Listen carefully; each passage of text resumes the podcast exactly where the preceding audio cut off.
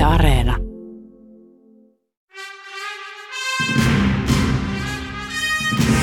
Maailmaan mahtuu paljon hienoja kirjoja ja upeita elokuvia. Mutta monestako hienosta kirjasta on onnistuttu tekemään upea elokuva? Kirja vs. Leffa esittelee teospareja, joissa leffaversiot vetävät vertoja alkuperäisteoksille. Kirja vs. Leffa. Toimittajana Jarmo Laitaneva.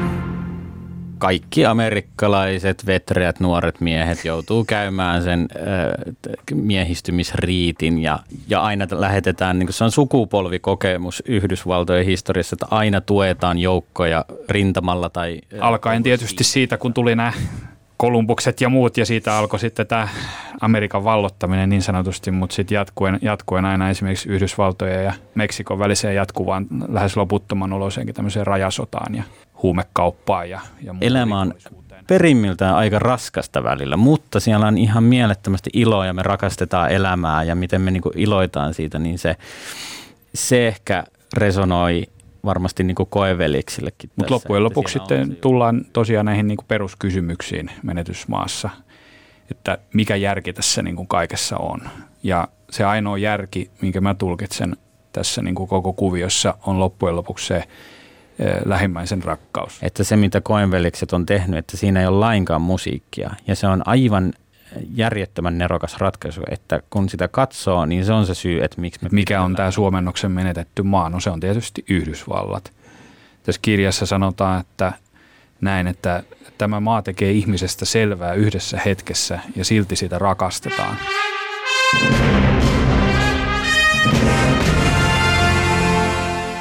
Cormac McCardin Menetetty maa ilmestyi vuonna 2005. Tarinassa pieleen menneen huumekaupan jäljiltä rahasalkun mukaansa poimiva päähenkilö käynnistää taka-ajon, jossa törmää verisellä tavalla vanha ja uusi maailma. Joel ja Ethan Cowenin Oscar-palkittu sovitus Makkaadin kirjasta sai ensi iltansa pari vuotta myöhemmin. Elokuva mukailee vahvasti Makadin kirjaa ja esittelee uskottavasti 1980-luvun Yhdysvaltojen ja Meksikon raja-alueen ongelmia.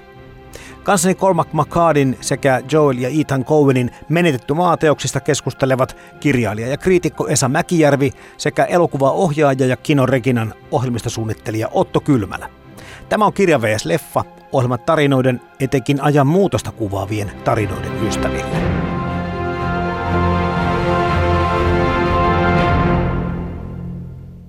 Tällä kertaa aiheena siis menetetty maa ja kun tapana on aloittaa kirjasta, niin Cormac McCartista hyvät herrat Esa Mäkijärvi ja Otto Kylmälä napataan kiinni tähän alkuun. Ja jo ennen kuin aloitettiin tämä tallennus, niin kerron, että nyt on tässä allekirjoittanutta porasu aika vahvasti tuo McCartin kirjallisuus, mutta minkälaisia faneja te tunnustatte olevanne McCartin tuotannolle, jos Esa vaikka aloittaa? Olen aivan jäätävän kova Cormac McCarthy-fani ja mulla on silleen ristiriitainen suhtautuminen kuitenkin siihen McCarthyyn, että tälleen niin kuin ammattikriitikkona niin tietysti ihailen suuresti tätä McCarthin lausetta, joka on tosi jylhä ja jykevä, näin voisi sanoa. Ja sitten taas ammattikirjailijana niin tietysti ihailen McCarthyä, mutta myös kadehdin häntä, koska häntä lukiessa tulee helposti semmoinen fiilis mulle, että miten, miten kukaan edes voi kirjoittaa näin hyvin. Tietysti McCarthyllakin on huonoja kirjoja jopa ja huonoja kir- kirjoituksia. Et eihän mikään niin, kuin, niin sanotusti Jumala miesten joukossa ole, mutta tota, erittäin, erittäin korkealaatuinen, korkeatasoinen kirjailija. Ihailen häntä. Mitä Sotto? Uh, joo, ehdottomasti yhdyn tähän ylistyskuoroon.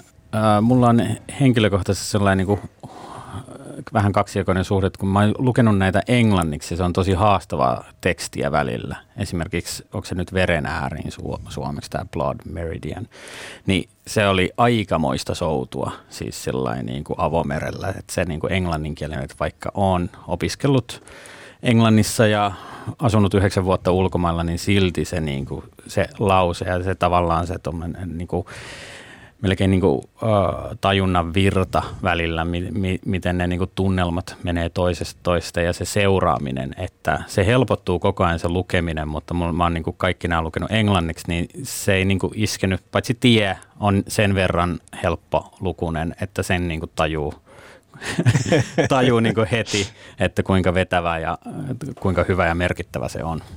Kun tuon tien nyt Otto tässä mainitsit, niin, niin se oli ainut McCarty, jonka oli lukenut tässä aikaisemmin ja parikin kertaa. Ja heti huomasin sitten, kun aloittelin tätä menetetty maateosta, että, että tämä pikkusen poikkeaa.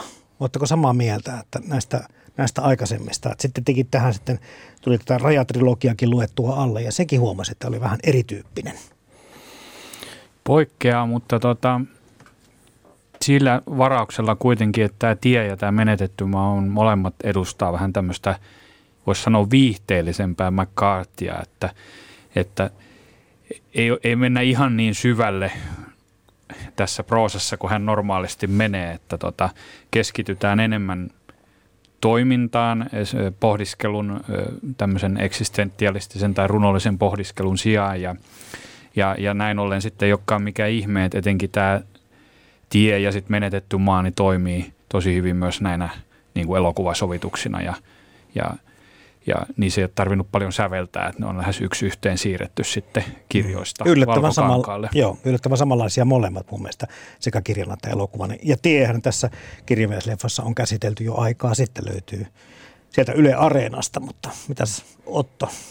Niin, just tämä rakennehan molemmissa, että kumminkin mennään paikasta A paikkaan B, tavallaan tietysti, että se on niinku aika suoraviivasta ja just toi, mitä mainitsinkin, toi tavallaan tuommoinen niin proosamainen tunnelman kuvailu ja tuommoiset omalla tavallaan mielentilat, mihin, mitä Kormak pystyy jokaisessa lukiessa järkyttämään ja myös kuvailemaan niissä henkilöhahmoissa, niin se jää niin kuin vähemmälle. Että nämä on ihanan suoraviivaisia ja tar- tarkoitan sitä, että sekä että ne on myös niin kuin ihanan viihdyttävää lu- luettavaa, mutta ne on myös to- hyvää kirjallisuutta. Mm. Mulle tuli mieleen myös sitten tässä kokonaisuudessa se, että nämä kirjat melkeinpä siitä samasta Yhdysvaltain tai Teksasin ja, ja Meksikon raja-alueen tilanteesta, että, että semmoinen niin tietynlainen samanlainen ajallinen, historiallinen aikajana tässä näiden teosten välillä on, koska tämä rajatrilogia kuvaa vähän niin kuin tämmöistä mennyttä vähän jotenkin voisi sanoa ylvästäkin Amerikkaa ja sitten taas menetetty maa tämmöisen nykyajan rappion sitten heittää tähän mukaan ja tuo mainittu tie on sitten tämmöinen dystooppinen tulevaisuuskuvitelma. Mutta tähän on vähän niin kuin, no tiestä ei ihan tarkkaan tiedä missä tapahtuu, mutta muuten, niin eikö voisi kuvitella, että kerrotaan tämmöistä suurta kaarta? Joo, toi on itse asiassa ihan hieno kiteytys siitä, että ja myö, jotenkin jäin miettimään myös sitä aikaisemmin, että voi Kormakissa jotenkin se, että häntä voi luulla jotenkin petollisen helpoksi, jos lukee pelkästään tien tai menetetty maa, että kun ne on myös omalla tavallaan aika viihteellisiä ja vetäviä, mutta tota, että ja että voisi kuvitella, että hän vaan tekee niin kuin samanlaisia kirjoja, että siellä on toistuvia asioita ja henkilöhahmotyyppejä ja arkkityyppejä, niin tota, hänen tämmöisessä niin kuin tuotannossaan on tämmöisiä selkeitä – laajempia kokonaisuuksia myös ja semmoista mm. niin kuin varjointia, että, joka on niin kuin omalla tavallaan aika hieno saavutus. Sitähän sanotaan usein, että kirjailijoiden pitäisi kirjoittaa siitä, mistä ne tietää ja McCarthy tuntuu tietävän aika paljon nimenomaan tästä tämmöistä Yhdysvaltojen paikallishistoriasta, just tältä Yhdysvaltojen Meksikon väliseltä raja-alueelta, missä on kaupunkeja ja asutuskeskuksia molemmin puolin rajaa ja siitä, siitä historiasta. Ja hän on tosiaan asunutkin siellä samalla, samaisella alueella myöskin pitkään tietysti Yhdysvaltojen puolella, mutta joka tapauksessa hän on selvästi kiinnostunut siitä paikasta ja pitää sitä jonkinlaisena niin kuin kipupisteenä Yhdysvaltojen kulttuurille ylipäätään.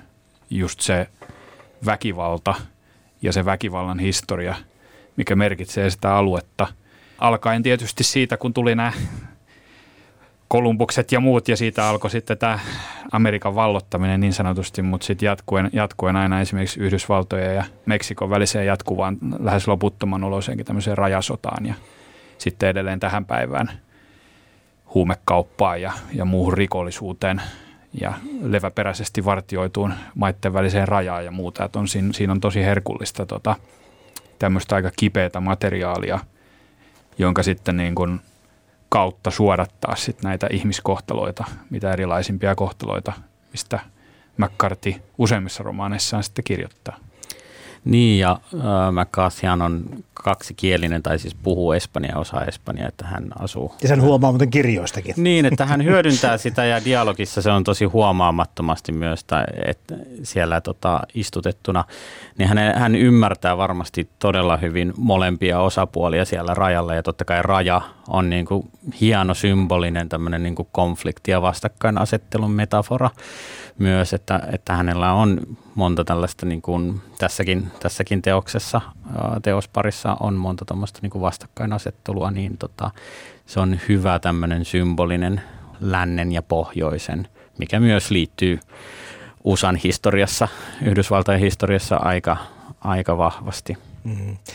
Cormac McCartin kohdalla on pakko ottaa mukaan mun mielestä niin kuin tämä muukin tuotanto. Tämä niin oleellisesti kuuluu nämä kirjat jollakin tavalla siihen samaan maailmaan ja se antaa perspektiiviä ja, ja kontekstia lukea tätä kirjaa menetettyä maata kuin yhtään tunteesta, vaikka näitä muita. Ei tarvitse kaikkia lukea, mutta että osaa sijoittaa sen maailman ja tajua, miten ne täydentää hienosti toisiaan. Mutta jos yritetään nyt keskittyä nyt seuraavaksi tähän romaaniin pelkästään, niin, niin miten se Mäkijärvi, Otto Kylmälä, aika taiten rakennettu jälleen tämä niin kuin yksittäisenä romaanina myöskin, kun miettii, että miten paljon tuossa on toimintaa ja minkälainen ydinsanoma tästä löytyy, siitä puhutaan kohta vähän lisää, mutta tuli semmoinen kuva, että kaikki tämä tappaminen ja toiminta toimii ikään kuin tämmöisenä No, se on houkutin, mutta tietysti myöskin jollekin tämmöinen nätti kääre paperisille aika ankaralle ja raallekin niin kuin viestille, mitä tässä kirjassa teemotetaan.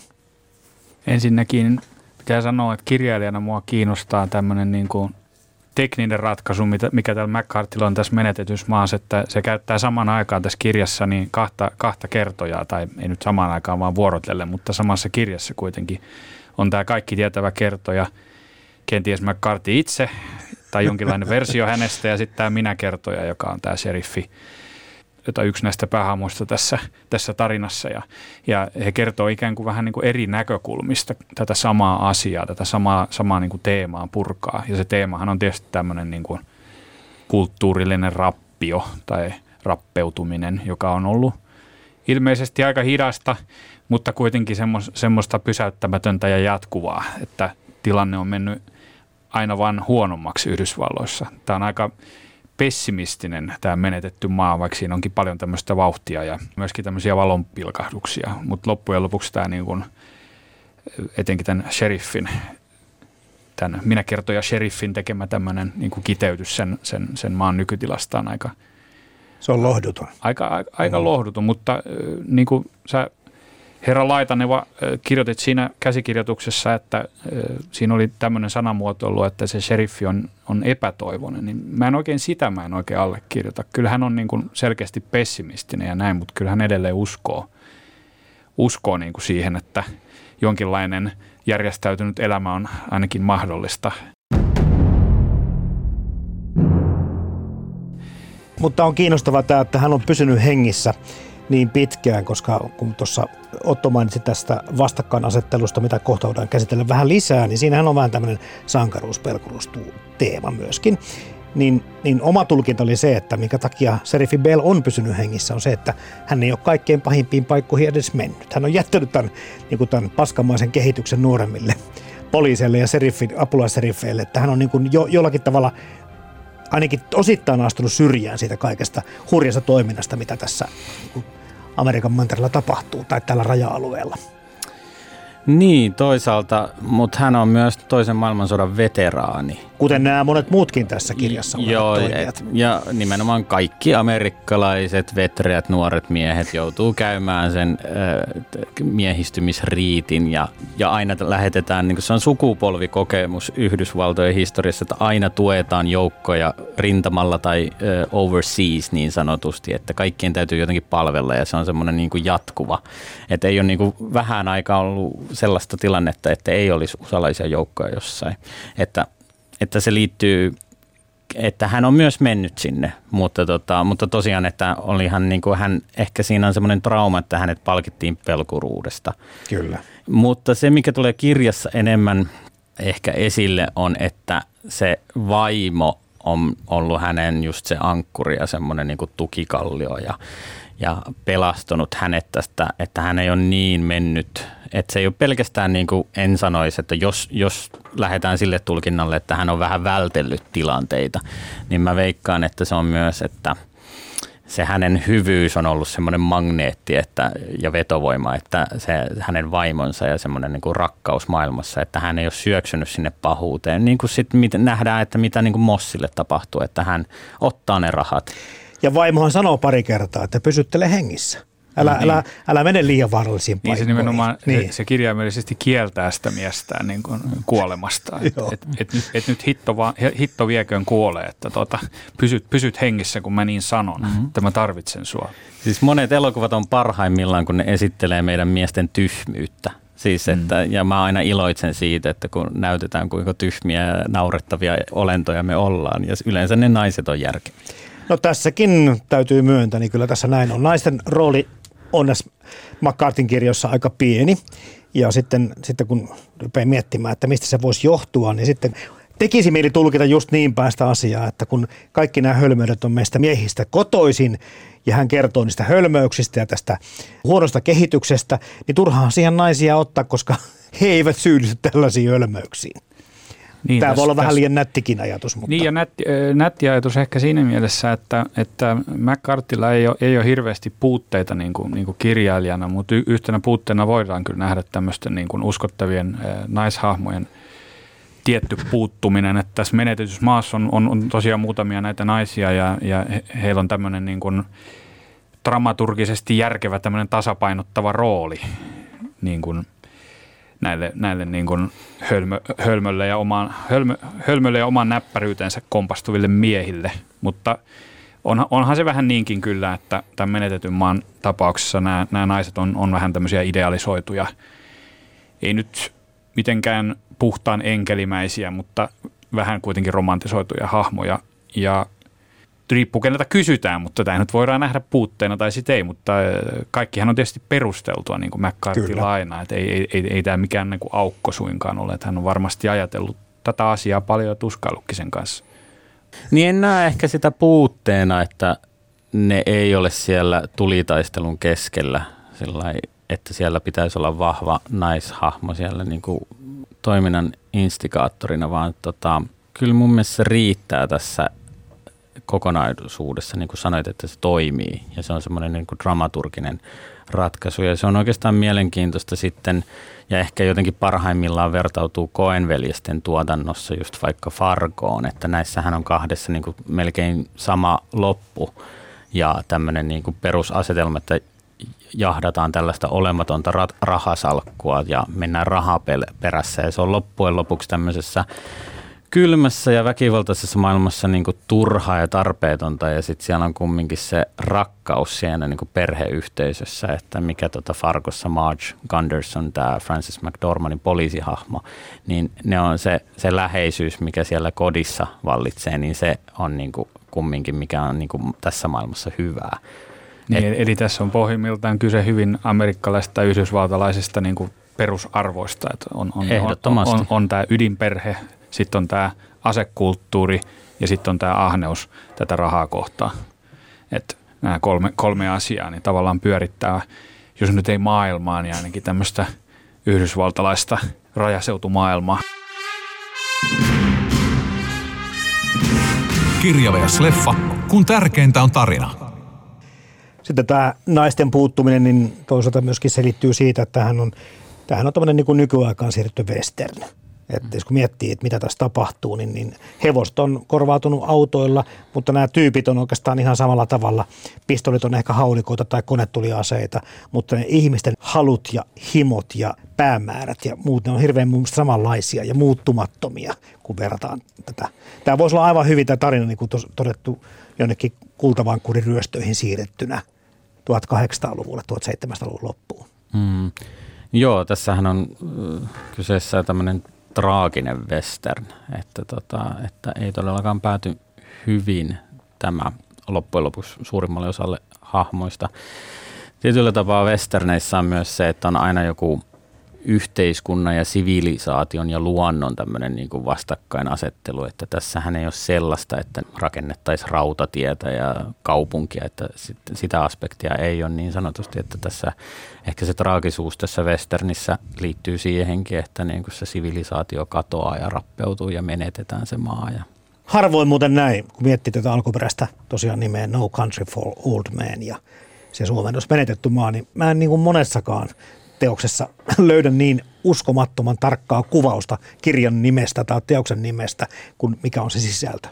Että tässä kyllä sattuu ihan uskomattoman mahtavasti. Ja tässä taas nähdään myöskin se, että tietysti noiden nimienkin tasolla, mutta sitten itse sisällön tasolla, niin nämä, nämä tota McCartin tota, kaksi suomentajaa, jotka taitaa olla tota, Kaija-Mari Sivili ja sitten Raimo Salminen, niin, niin he on tehnyt ihan mahtavaa työtä – ei pelkästään niin kuin tämän McCartin asian tuomisessa niin kuin ymmärrettävästi suomen kielelle, vaan myöskin niin kuin ihan näiden niin kuin kielellisten nyanssien niin kuin tavoittamisessa.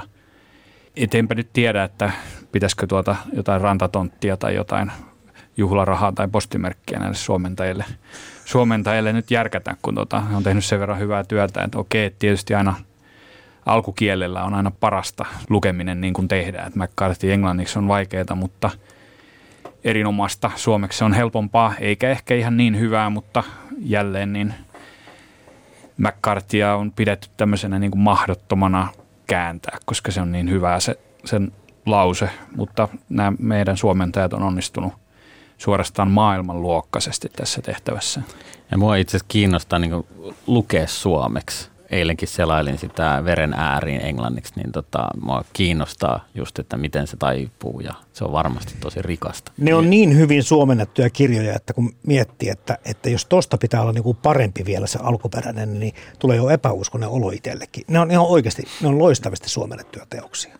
Vielä viimeinen huomio noista suomennoksista se on, on se, että Pentti Saarikoski sanoi aikoinaan, että kääntäminen on kalan siirtämistä vesistöstä toiseen. Että jos tämä kala jää henkiin, niin käännös on onnistunut.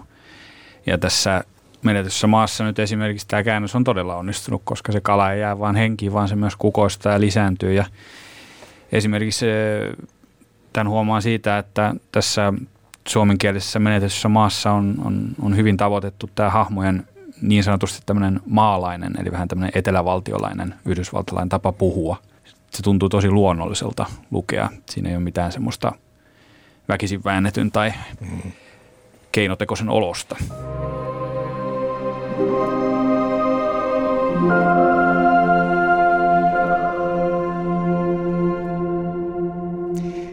Sitten vastinpari tälle menetetty maa loistavalle kirjalle on loistava elokuva. Joyle Ethan Coenin sovitus, samanniminen sovitus tästä elokuvasta ei oikeastaan voi sanoa, että häpeää, häpeää kirjalle tämäkään. Tietenkään se ei ihan samanlainen ole eikä pidäkään olla, mutta on kyllä komeaa katseltavaa tämäkin elokuva ja edelleen toimii. Joo, ehdottomasti, että tässä Cormac McCarthy olisi voinut saada myös Oscarin, että se on niin lähellä sitä alkuperäistä, että se on pieniä, siis todella tärkeitä sovitusratkaisujahan niin kuin Koenin velikset on tehnyt, mutta se lähtömateriaali ja miten se ytimekäs ja miten hän on kuvannut ne kohtaukset siinä kirjassa. Että toi on niin kuin malliesimerkki tavallaan, että miten niin kuin käsikirjoituksiakin tehdään, että kuvaillaan, kun joku tekee jotain. Ja se on niin kuin ehkä se petollinen ja vähän niin kuin selittää myös sitä eroa näihin muihin proosallisempiin teoksiin, että tässä niin todella kuvataan ja nähdään, kun joku istuu sängylle, ottaa haulikon, ottaa kengät pois, tällaista näin, niin tämä on aivan sitä, että näyttelijä sitten tekee sen siellä setissä, että, tota, että McCarthy on tehnyt loistavan käsikirjoituksen, josta koenit omien sanojensa mukaan vaan niin kuin vähän niin kuin, niin kuin suoristi, suoristi sitä kirjaa ja lähti kuvaa. Että. Siltä se kyllä tuntuukin, että se on, niin sama, se on samaa perhettä. Romaneissa on usein semmoinen ongelma, että omalta kohdalta ainakin olen sen huomannut omien kirjojeni kanssa, että helposti tulee kirjailijalle semmoinen taipumus niin kuin romanien lopussa aina sitten selittää liikaa, jatkaa liian pitkään ja niin kuin ikään kuin pyrkii väkisin rautalangasta vääntämään ja, ja solvimaan kaikki langa, juonilangat yhteen. Ja tota, itse asiassa tässä oli hauska huomata, että tässä menetetty marromaanissa on vähän niin kuin sama ongelma, että siinä on lopussa vähän sellaista tyhjäkäyntiä. Mitä ei leffassa taas ole? Leffassa ei niin. ole. Leffassa on paljon parempi loppu, koska se, on, se, se tavallaan katkaistaan se koko homma just oikeasta kohdasta, että siihen jää vielä vähän semmoista niin kuin tulkinnanvaraa katsojalle ja mietiskeltävää, pohdiskeltavaa. Romaanissa tavallaan mennään vielä vähän pidemmälle ja ehkä vähän liiankin pitkälle siinä selittelyssä – että tässä on nyt pieni lipsahdus tapahtunut McCarthylle, mutta onneksi tässä, tässä sitten elokuvasovituksessa korjataan hienosti. Mm. Mutta kaiken kaikkiaan kun miettii sitä, miksi se on niin komeaa, niin toi kuvaus, lavastus, puvustus, casting totta kai tärkeässä roolissa ja jopa äänisuunnittelu, niin voisi sanoa, että kaikki osa-alueet on jälleen, jälleen kerran niin palikat kasassa kuin olla ja voi. Niin ja jotenkin tämä oli täysin oikea. Koenvelikset on alusta asti käsikirjoittanut kaikki elokuvansa itse, niin tämä oli niinku ensimmäinen kirjasovitus. Olikohan Lady Killers, tämä Iilin komedia, niin sen tota, uusinta versio oli ehkä ennen tätä, nyt en muista, mutta ensimmäinen kirjasovitus ja tässä on niinku todella paljon sellaista äh, maailmankuvallista ja kohtauksia ja teemoja, mitä on Koenin veljesten niin ensimmäisestä elokuvasta Blood Simplestä lähtien ollut siellä, että he ovat risteilleet, voisi sanoa äh, aika lailla alusta asti komedian ja draaman välillä, vähän niin kuin on verrannut toiseen suosikkiin äh, Billy Wilderin, joka teki melkein niin kuin joka toinen oli film noir, tämmöinen draama ja toinen oli piukat paikat, komedia semmoinen tyyppinen. Niin Koenveliksillä on vähän ollut tämä sama sapluuna ja sitten välillä ne on niinku yhdistynyt, että on mustaa huumoria ja draamaa ja se on ollut välillä niin hienosyinenkin se ero tai se eh, yhdistelmä, ettei oikein katsoja välttämättä ymmärrä, että onko A Serious Man, onko se draama vai komedia, et, mutta tässä on nyt tislaantunut kaikki heidän kiinnostuksensa nimenomaan tässä rikoselokuvan ja amerikkalaisen genre-elokuvan saralla siihen pisteeseen, että jopa se, niin se huumori on jätetty aivan pois sieltä.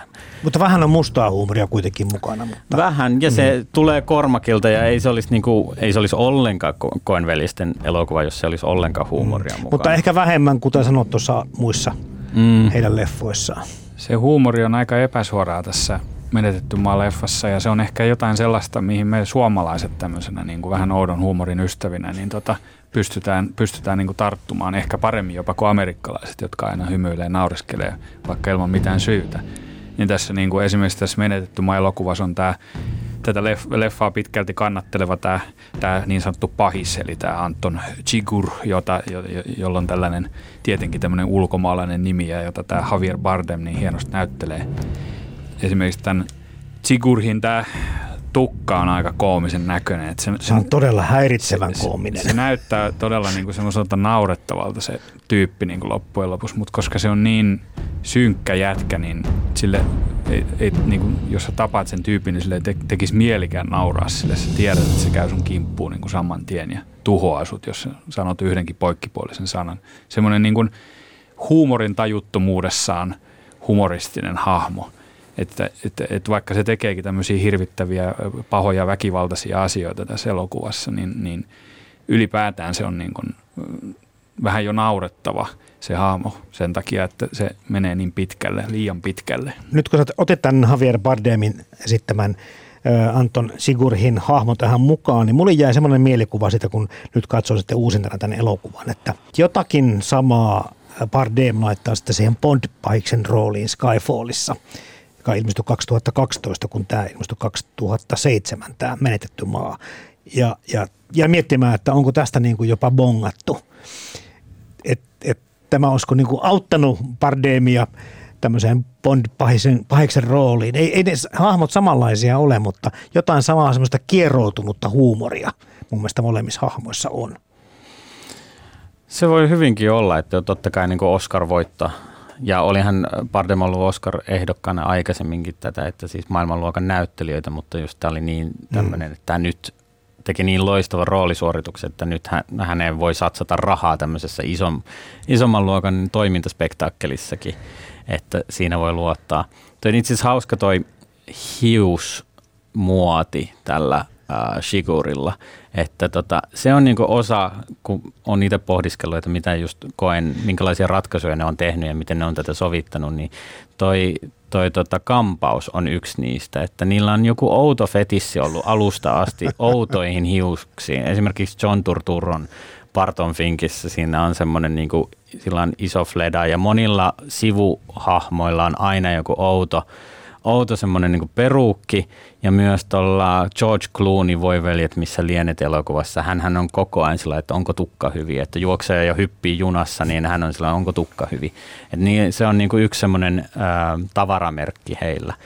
Niin sitten, että koska kirjassahan ei kuvailla Shigernia muuta kuin, että hänellä on siniset silmät ja hän on vähän eksoottinen, niin sitten ei ole mitään sanoa, mitään ei ole sanottu siitä, että hänellä on aivan kammottava hiustyyli. Mutta no Javier Bardem tosiaan tästä nappasi parhaan miessivuosa Oscar-palkinnon, mutta onhan tässä muitakin huippunäyttelijöitä.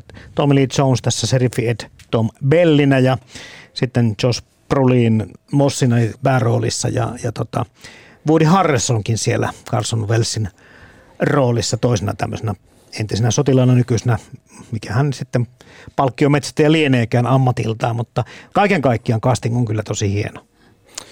Joo, ne on ehkä enemmänkin sellainen osa kokonaisuutta ja tästä, että koen velikset niin todella paljon käyttää samoja näyttelijöitä, ei tässä oikeastaan heistä ketään, että niin kuin mainitsin, niin Turturro tai Steve Buscemi tai John Goodman on ollut niin kuin 80-luvulta lähtien ja vaihdellut vähän, että minkälaisissa ja minkä kokoisissa rooleissa he ovat olleet, että George Clooneykin on tehnyt varmaan ainakin kolme elokuvaa heidän kanssa, niin vaikka iso tähti onkin, niin tässä on tämmöinen peruskaarti jotenkin ja oikeastaan just, että Javier Bardem sitten tämmöisenä niin kuin toismaallisena pahuuden ilmentymänä erottuu, koska hän on se ainoa todella outo tyyppi, niin ehkä Woody Harrelson on siinä mielessä niin kuin aika hyvä roolitus, että, ei, että se ei pomppaa silmää millään erikoisuudellaan. Kanssani Colmac McCardin sekä Joel ja Ethan Cowenin menetetty maateoksista keskustelevat kirjailija ja kriitikko Esa Mäkijärvi sekä elokuvaohjaaja ja Kino Reginan ohjelmistosuunnittelija Otto Kylmälä.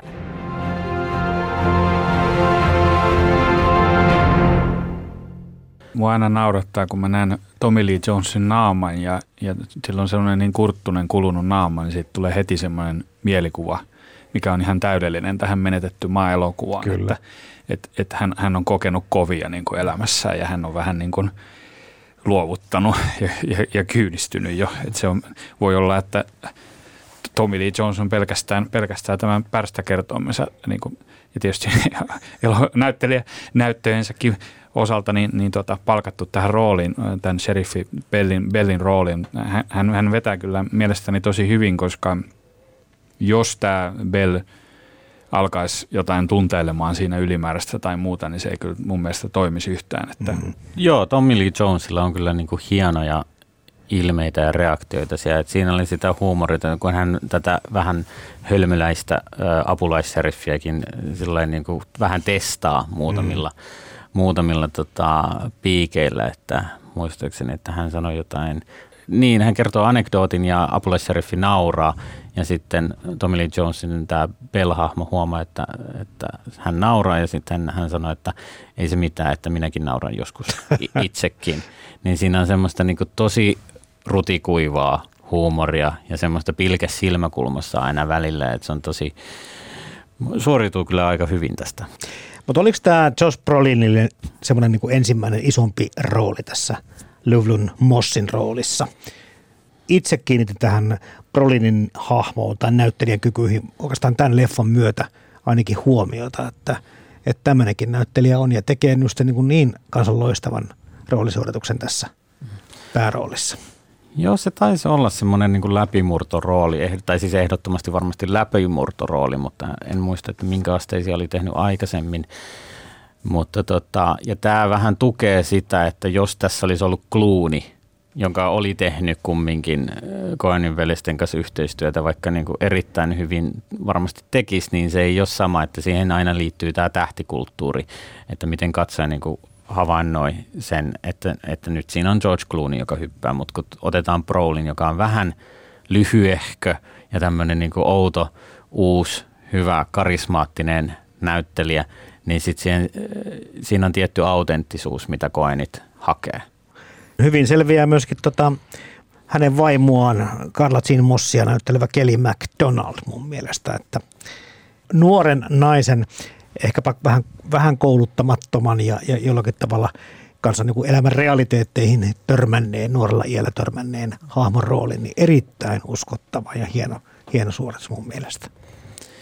Joo, siinä kun puhuttiin aikaisemmin näistä naisrooleista, niin, ja tässä on ehkä se erotus kirjaankin myös, mitä Koenvelikset tekee, että tämä vaimon rooli on pikkasen vahvempi on. Kuin, kuin kirjassa, että hän niin kuin todella pyytää, että älä lähde, älä lähde ja on peloissa ja hän on enemmän semmoinen lapsivaimo äh, rooli ja esimerkiksi se viimeinen kohtaaminen siellä Shigernin kanssa, niin tota, hän on tiukempi ja se on lyhyempi kohtaus, mutta hän niin kuin sanoo, että, että että, mä, että kolikolla ei ole mitään valtaa, että mä en lähde tähän peliin mukaan. Ja, mm. että siinä kirjassa siinä on vähän pidempi kohtaus, jossa vähän enemmän semmoista neuvottelua ja vähän heikompi.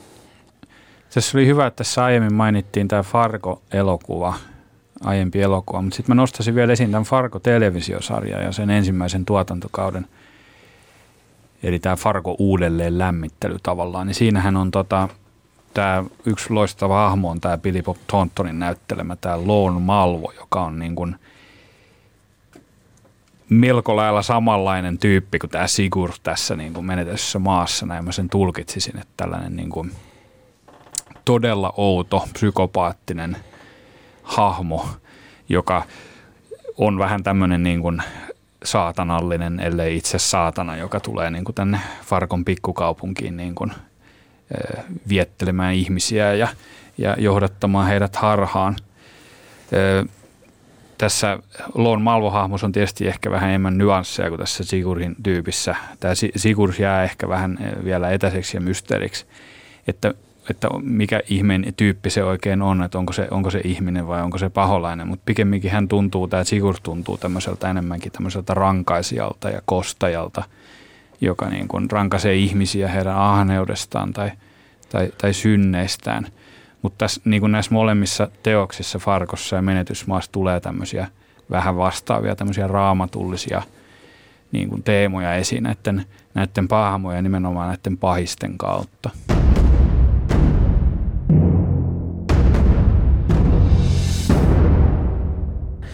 Se oli jännä, että silloin kun mä ensimmäisen kerran näin tämän elokuvan, niin mä en oikein tykännyt siitä ja mä varmaan näin sen ulkomailla ilman tekstejä, että mä en ymmärtänyt varmaan puheesta paljon mitään. Niin tää on niin kuin mun jatkuva McCarthy-kokemus.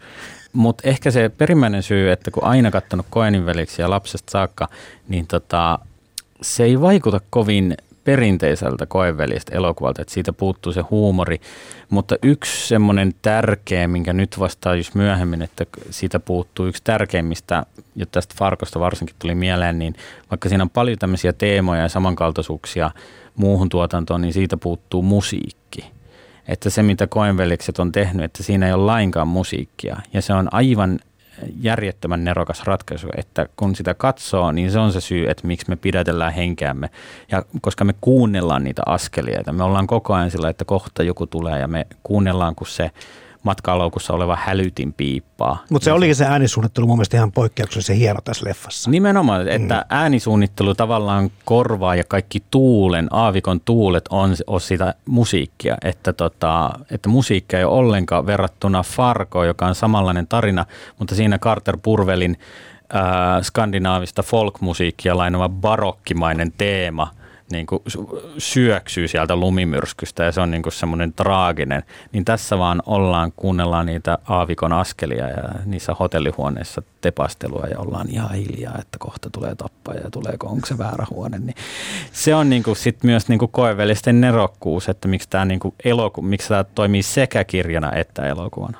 No, toi on, toi on hyvä selitys sillekin, että – minkä takia ni, sitä, niitä menetetty maaelokuvan kohtauksia katso, katsoo niin, niin kuin intensiivisesti, intensiivisellä kiinnostuksella. Just toi, että niissä ei ole musiikkia juurikaan, ellei ehkä jopa ollenkaan. Nyt en muista, että onko siinä edes mitään. Ehkä jotain pientä vaan, mutta yleensähän niin kuin tämmöisissä tylsissä ja keskiverroissa Hollywood-tuotannoissa, niin katsoja, katsoja ei varsinaisesti manipuloida millään lailla, hänelle vaan syötetään niin kuin näitä, näitä tunteita ikään kuin, että nyt tämä musiikki tässä nousee tai nyt tulee tämmöinen uhkaava musiikki, eli kohta tapahtuu jotain pahaa.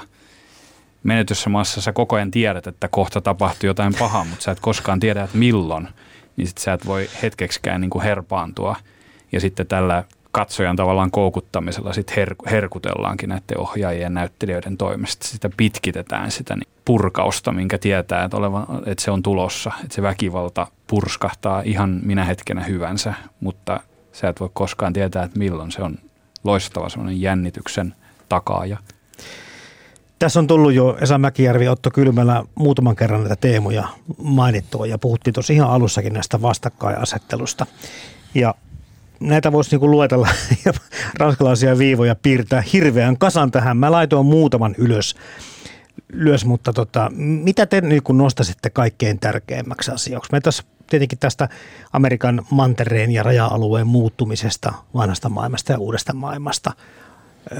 Siitä ollaan puhuttu jonkin verran ja se tässä on tietysti yksi hyvin tärkeä asia, mutta mitä muuta teemojen osalta nostasitte?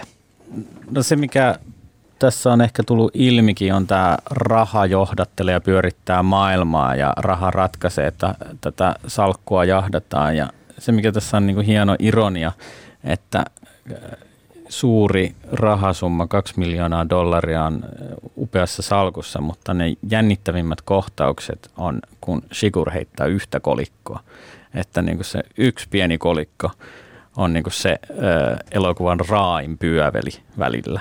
Että sillä, ja se kaksi miljoonaa dollaria on tota vaan semmoinen, niin kuin elokuvissa käytetään semmoista McGuffin-termiä, että se on vaan, että agenttijännäreissä vaan, että, että täytyy löytää koodit. Tai just ettei niin kuin venäläiset saa käsinsä, niin sillä miljoonilla ei ole niin merkitystä, mutta se mikä merkitsee on se pieni kolikko. Mutta sitten tämä rahateema, ja, niin se liittyy ainakin itsellä ehkä se, mikä niin kuin nousi voimakkaammin esiin on, ja mikä tuli tässä kirjassakin hienosti, että ihmisten auttaminen ja tämmöinen niin kuin kylmyys, että miten se auttaminen ja jotenkin ystävällisyys on niin kuin katoamassa ja jotenkin, että kaikilla on semmoinen niin kuin laskettu arvo. Ja se tulee niissä kohtauksissa, kun Moss on vakavasti haavoittunut ja on siinä rajasillalla ja haluaa ostaa takin, niin nämä nuoret miehet on vaan sillä, että näytä rahateka. Kyllä. Että jätkä vuotaa kuiviin, mutta että onko sulla varmasti se 500 dollaria tästä rupusesta takista. Niin tota, ja sitten taas lopussa pikkupojat kun on tämä saatanan ruumillistuma, on ollut autokollarista, eli Shigur vuotaa verta ja luu törröttää kädestä ulos, niin pikku, se tarjoaa rahaa, että anna, anna paita, että mä maksan siitä, mutta pikkupoika on sillä, että, että hei mä annan tämän ilmaiseksi, että totta kai mä niin autan. Niin tämä, että, että ne pienet lapset, ne ei ole vielä korruptoitunut tähän maailmaan, että, niin kuin kaike, että, että tämä neuvottelu ja rahalla rahalla saa tiettyjä asioita, vaan että niin kuin ihmisten auttaminen on itsestäänselvyys joillekin. Jälleen tätä yhdysvaltalaista kulttuuria, tätä niin kuin hyvän, kristillistä hyvän tekeväisyyttä tai kristillistä niin kuin avunantoa muuten sitten läheis, läheisten rakastamista, to, toisen posken kääntämistä ja muuta. Tässähän on tässä McCartin ja Koenin veljesten yhteisessä luomuksessa, näin kai voisi sanoa sitten tässä menetysmaassa, niin on, on hyvin vahva tosiaan tämä kulttuurikriittinen – sanoma. Että mikä on tämä suomennoksen menetetty maa? No se on tietysti Yhdysvallat. Tässä kirjassa sanotaan, että näin, että tämä maa tekee ihmisestä selvää yhdessä hetkessä ja silti sitä rakastetaan. Ja McCarthy sitten pohdiskelee näiden hahmojensa kautta sitä, että miksi ihmeessä tätä Yhdysvaltoja, etenkin nämä yhdysvaltalaiset niin paljon rakastaa ja palvoo, palvoo jopa ja muuta. Siksi tämä Yhdysvaltojen itsenäistymisen aikainen tämä perustuslaki tuntuu nykyään niin kuin jossain määrin tämmöiseltä reliikiltä. Näin ei voisi tietysti yhdysvaltalaisille itselleen sanoa, mutta tässä niin kuin suomalaisten kesken me voimme radiossa näin ihan julkisestikin sanoa. Tätähän kuunnellaan tietenkin siellä jonkin verran. Totta kai onneksi he, onneksi he ymmärtää aika huonosti suomea ja toivottavasti tätä ei kukaan ole kääntämässäkään, mutta joka tapauksessa niin se esimerkiksi Yhdysvaltain perustuslaissa puhutaan tästä kuuluisesta oikeudesta kantaa aseita – Ja se oli varmaan ihan, ihan niin kuin järkevä ajatus silloin 1700-luvulla, kun, kun tota, ihmisten niin kuin lain valta, yhteiskunnan valta oli heikompi ja ihmisten piti puolustaa omaisuuttaan, vähäistä, omaisuuttaan siis ja kotiaan ja jopa omaa henkeään. Mutta sitten kun ollaan tässä niin kuin nykyhetkessä, niin aseet on tietysti kehittynyt ja näin poispäin teknologia, mutta sitten tässä menetyssä maassa tähän yhtälöön tuodaan vielä nämä huumeet ja se huumekauppa ja, ja tämä väkivaltarikollisuus, mitä se huumekauppa helposti ja ehkä jopa automaattisesti synnyttää. Ja tämä viimeistää tämä niin kuin huumeet tässä kirjassa, tässä kirjassa ja tässä elokuvassa, niin sysää tämän yhteiskunnan ikään kuin reunan yli, ainakin sillä raja-alueella, missä sitä kauppaa käydään. Ja just se, että tämä sheriffi Bell esimerkiksi miettii, että tämmöistä asiaa, että, että mitä jos, mitä jos tämä paholainen istuisi, istuisi alas miettimään, että mikä olisi, mikä olisi semmoinen juttu, mikä nyt niin kuin lopullisesti pakottaa sitten ihmiskunnan – Eli siis tässä tapauksessa tietysti nämä amerikkalaiset jälleen niin polvilleen, niin, niin, niin luultavasti tämä paholainen päätös siis huumausaineisiin. Eli tämä on tämä Sheriffi Bellin järkeily tästä asiasta ja, ja, ja tämän kirjan kontekstissa niin, niin todella paikkansa pitävä ja niin kuin tämmöinen kiteytys. Niin ja mietin kanssa, että tässä ei ole pelkästään kyse Yhdysvalloista ja ehkä jäin pohtimaan sitä, että ehkä se on niin se syy, miksi Cormac McCarthyn tämä teos ja Koenveljesten elokuvaversio siitä on niin universaali jotenkin, että siihen pystyy kumminkin samaistumaan. Ja miksi Koenveljekset oli tehnyt, käsitellyt Farkossa samoja teemoja, että se on vähän, se voi laventaa sillä, että kyllähän niin kuin, kun mainitsit tämän lainauksen, että tämä maa tuhoaa, mutta miksi sitä rakastetaan edelleen, niin onhan sama juttu ja sama niin kuin kaksi, kaksinaisuus elämässä itsessään, että elämä on kuolemista ja meillä on ympärillä hirveä määrä väkivaltaa ja tuhoa ja surua ja me opetellaan koko ajan niin kuin menettämään asioita ja jotenkin tulemaan sinut sen kanssa, että me menetetään asioita.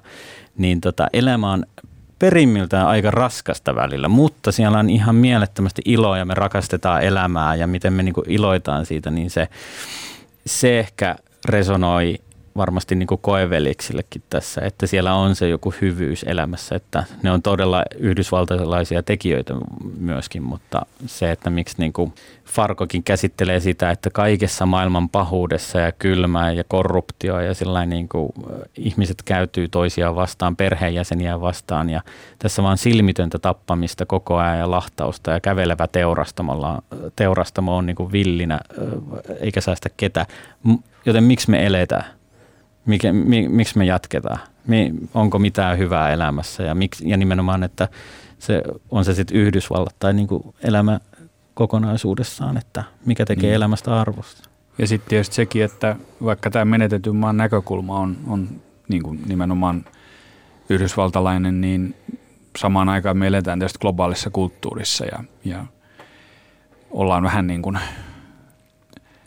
tasapäisiä tässä niin kuin myös näiden yhdysvaltalaisten kanssa, että ei, ei, yhdysvaltalainen kulttuuri on meille hyvin läheinen ja hyvin rakas monelle meistä, myös mulle ja en, eikä vähiten näiden elokuvien kautta, populaarikulttuurin kautta yleisesti. Yhdysvaltalainen kulttuuri on meitä lähellä, yhdysvaltalainen mentaliteetti ja näin poispäin. Mutta loppujen lopuksi sitten tullaan tosiaan näihin niin kuin peruskysymyksiin menetysmaassa, että mikä järki tässä niin kuin kaikessa on. Ja se ainoa järki, minkä mä tulkitsen tässä niin kuin koko kuviossa, on loppujen lopuksi se lähimmäisen rakkaus ja nimenomaan niin kuin, niin kuin semmoinen pyyteetön rakkaus ihmisten välillä. Oli kyse sitten niin kuin ystävyydestä tai, tai tota parisuhteesta, avioliitosta, mistä hyvänsä, niin tota, se on se, on niin kuin se ainoa, ainoa semmoinen selkeä valo tässä koko kuviossa. Että sitten tämä niin kuin rahan perässä juokseminen ja, ja tota, tämmöisen niin kuin tämmöinen vähän alkukantainen, tämmöinen dominoivan valta-aseman tavoittelu, niin, niin se, on, se on ihan täysin niin kuin hyödytöntä ja turhaa sitten loppujen lopuksi. Joo, ehdottomasti. Ja sitten jotenkin viimeinen kommentti tähän ehkä se, että se, mikä, kun mainitsin aikaisemmin, että tämä on niin traaginen western, että tämä on niin tragedia. Ja kreikkalaisessa tragediassa on aina semmoinen niin kuin päähenkilön joku erehdys tai heikkous, niin kuin tämmöinen hamartia, niin tota, tuolla Louis Mossilla, että sen, että hän palaa sinne, hän saa ne rahat, mutta koska meksikolainen nääntynyt mies on pyytänyt vettä, niin hän palaa takaisin, niin hänen akilleen kantapäänsä on just inhimillisyys, se inhimillisyys mm. ja hyvyys, että hän herää yöllä sillä että no paskat, että mä meen antaa sille vettä ja tämä on täysin virhe ja tietää sen. Ja se laukaisee tämän tragedian jo, jo, ja sitten, että eihän siitä ole pakotia. Mutta hei, tämä oli kiva, kun ottanut tämän kreikkalaisen tragedian tähän mukaan, koska tämä tässä on myöskin tämmöisiä niin kuin mun mielestä viittauksia, että me ollaan puhuttu tästä uskonnollisuudesta kenties tässäkin. Ja, ja, ja Mos tosiaan sen rahasalkunsa käy sieltä hakemassa, tai käy hakemassa, eli antaa pahalle pikkusormen tai lankea kiusauksen ja saa sitä oikein kunnon koston. Voiko tätä lukea ja katsoa tätä elokuvaa nimenomaan tätäkin kautta. Että. Voi, voi lukea sitä, voi lukea tai voi tulkita niin, kuin niin monelta eri tasolta ja sinäkin laitan käsikirjoituksessa jälleen, jälleen kirjoitit vähän, vähän siitä nimenomaan siitä Mossista, että, että onko hän niin kuin tällainen epäuskottava hahmo. Tai, no hän tekee muutaman pöljyyden mun koska, mielestä koska hän, niin tai epäloogisuuden. Koska hän, hän toimii epäloogisesti, niin. mutta nimenomaan siinä epäloogisuudessa mä näkisin sitä inhimillisyyttä, että me ihmiset ollaan hyvin ristiriitaisia ja olisi ehkä jopa vaarallista nähdä niin kuin ihmiset mustavalkoisesti esimerkiksi vain hyvinä ja pahoina, niin kuin monessa Hollywood-elokuvassa mm-hmm. esimerkiksi nähdään. Mutta tässä menetetyssä maassa on tietysti, tietysti tämä pahuuden ruumiillistuma, Sigur ja näin.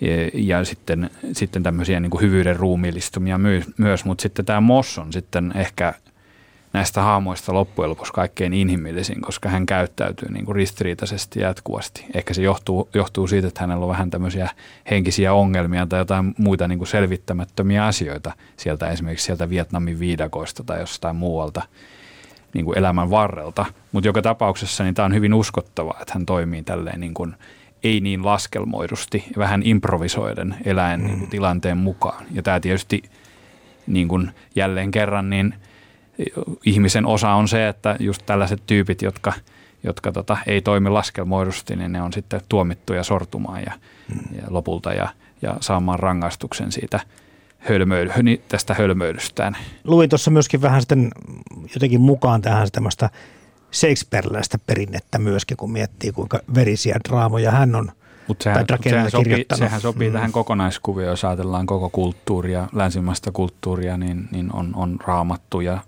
on, on, on niin kuin Shakespeare ja sitten on nämä kreikkalaiset niin. klassi, kla, klassiset näytelmät ja nämä kaikki laitetaan sitten vähän niin kuin tehosekottimeen tai lihamyllyyn niin kuin tässä tapauksessa. Eli turha kysellä, turha kysellä, miksi Cormac McCarthy on niin loistava. Niin, Hän on eli, ehkä tehnyt tästä eli, aika hyvän miksauksen. Niin, hänellä on, hänellä on hyvä, hyvä niin kuin tämmöinen kokonaiskäsitys siitä, että millainen niin kuin länsimainen kulttuuri on näiden niin tarinoittensa, näiden klassisten, perinteisten, ikiaikaisten tarinoittensa ja kohtaloittensa osalta. Ja sitten hän yhdistää sen tähän niin kuin Yhdysvaltain Meksikon paikallishistoria tuntemukseen. Ja lopputulos on sitten niin kuin itse asiassa tämän koko touhun niin kuin huomioiden niin jopa hämmentävän viihdyttävää. Että se, on, se on syvällinen ja viihdyttävä samaan aikaan. Ja, ja, ja, ja tämä on ainakin mulle henkilökohtaisesti semmoinen niin kuin ihanne taiteessa tai populaarikulttuurissa, että, että miten pystyy yhdistämään tavallaan kaksi ääripäätä, melko niin kuin aivoton toiminta tämmöiseen todella syvälliseen pohdiskeluun. Ja mm. menetty maa on aika niin kuin malliesimerkki siitä, että miten se voi tehdä hyvin, noin niin kuin esimerkiksi. Joo, ja sitten, että sekin on erittäin taidokasta, että tämä ei ole moralisoiva mitenkään. Että vaikka tästä voi niin kuin saada luentaa, että siellä on jonkinlaista tematiikkaa ja jonkinlaista arvomaailmaa siellä järjettömän toiminnan ää, taustalla, mutta just Sigurdinkin hahmo ää, kritisoi, oliko se sitä palkkamurhaa ja velssiä, oikean ja väärän ja jonkun tietyn tota, polun valitsemisesta, että jos polkusi tai ohjenuorasi, millä elät elämääsi, päädyit niiden kautta tähän pisteeseen, että kohta kuolet, niin oliko sillä mitään merkitystä, että minkä valitsi, että tavallaan että elämän järjettömyydellä, että se on semmoinen niin myös kritisoi, että jos voisi ammentaa jotain kristillistä syntiinlankemusmoraliteettia sieltä, niin Shigorn sitten niin teilaa kyllä tällaiset myös. Totta. Niin tavallaan Sigurho, on tässä teoksessa niin kuin esimerkki semmoista täydellisen ulkopuolisesta psykopaattisesta ihmisestä, joita nykyaika sitten niin kuin tuottaa nykyaika kaikessa niin kuin sekavuudessa ja järjettömyydessään. Että tämä sheriffi Bellikin ihmettelee tätä just tätä niin kuin ikään kuin aikojen muutosta. No hän on tietysti tämmöinen niin kuin vanha, vanha kääkkä, joka on niin kuin jo pudonnut kelkasta ja hän ei enää ymmärrä, missä mennään, mutta kuitenkin siinä, mitä hän sanoo, sanoo on totuuden siemen. Hän muun muassa puhuu siitä, että ennen, ennen joku niin kuin purkumin niin kuin tyylin heittäminen kadulle oli niin kuin rikos ja nykyään sitten on jo paljon pahempia, pahempia rikoksia ja niin kuin panokset tavallaan kohoaa jatkuvasti ja hän ei oikein ymmärrä tätä maailman menoa.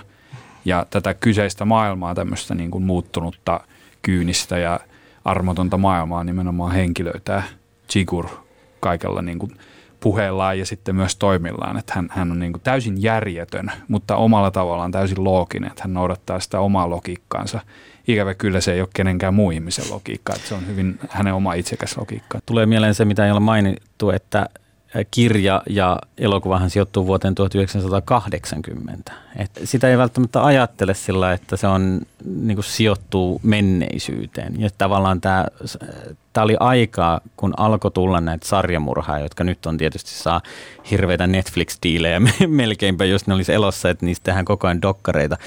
Ja 70-luvulla FBI ja nämä alkoi niin ensimmäistä kertaa analysoimaan ja yrittää ymmärtää sarjamurhaa, ja jota tämä niin Sigurnikin todella täydellinen sosiopaatti ja psykopaatti, että tota, tällaisiakin rikoksia alkaa näkyä maailmassa. Ja tämä on myös se, mitä Belle ei niinku ymmärrä. Ja hän, hän siinä alussa sanoo, että niinku ennen oli niinku syy tämmöiseen, että nuori mies tappaa rakastetun, että siinä on joku tunteet taustalla tai joku tällainen näin.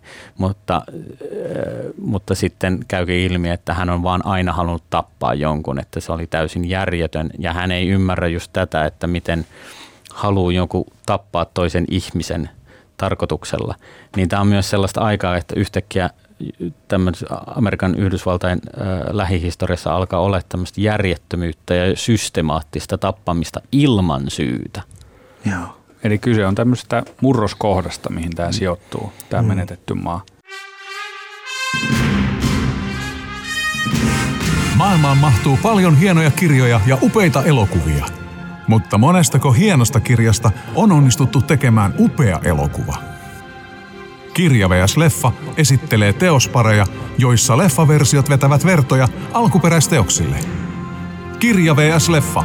Toimittajana Jarmo Laitaneva.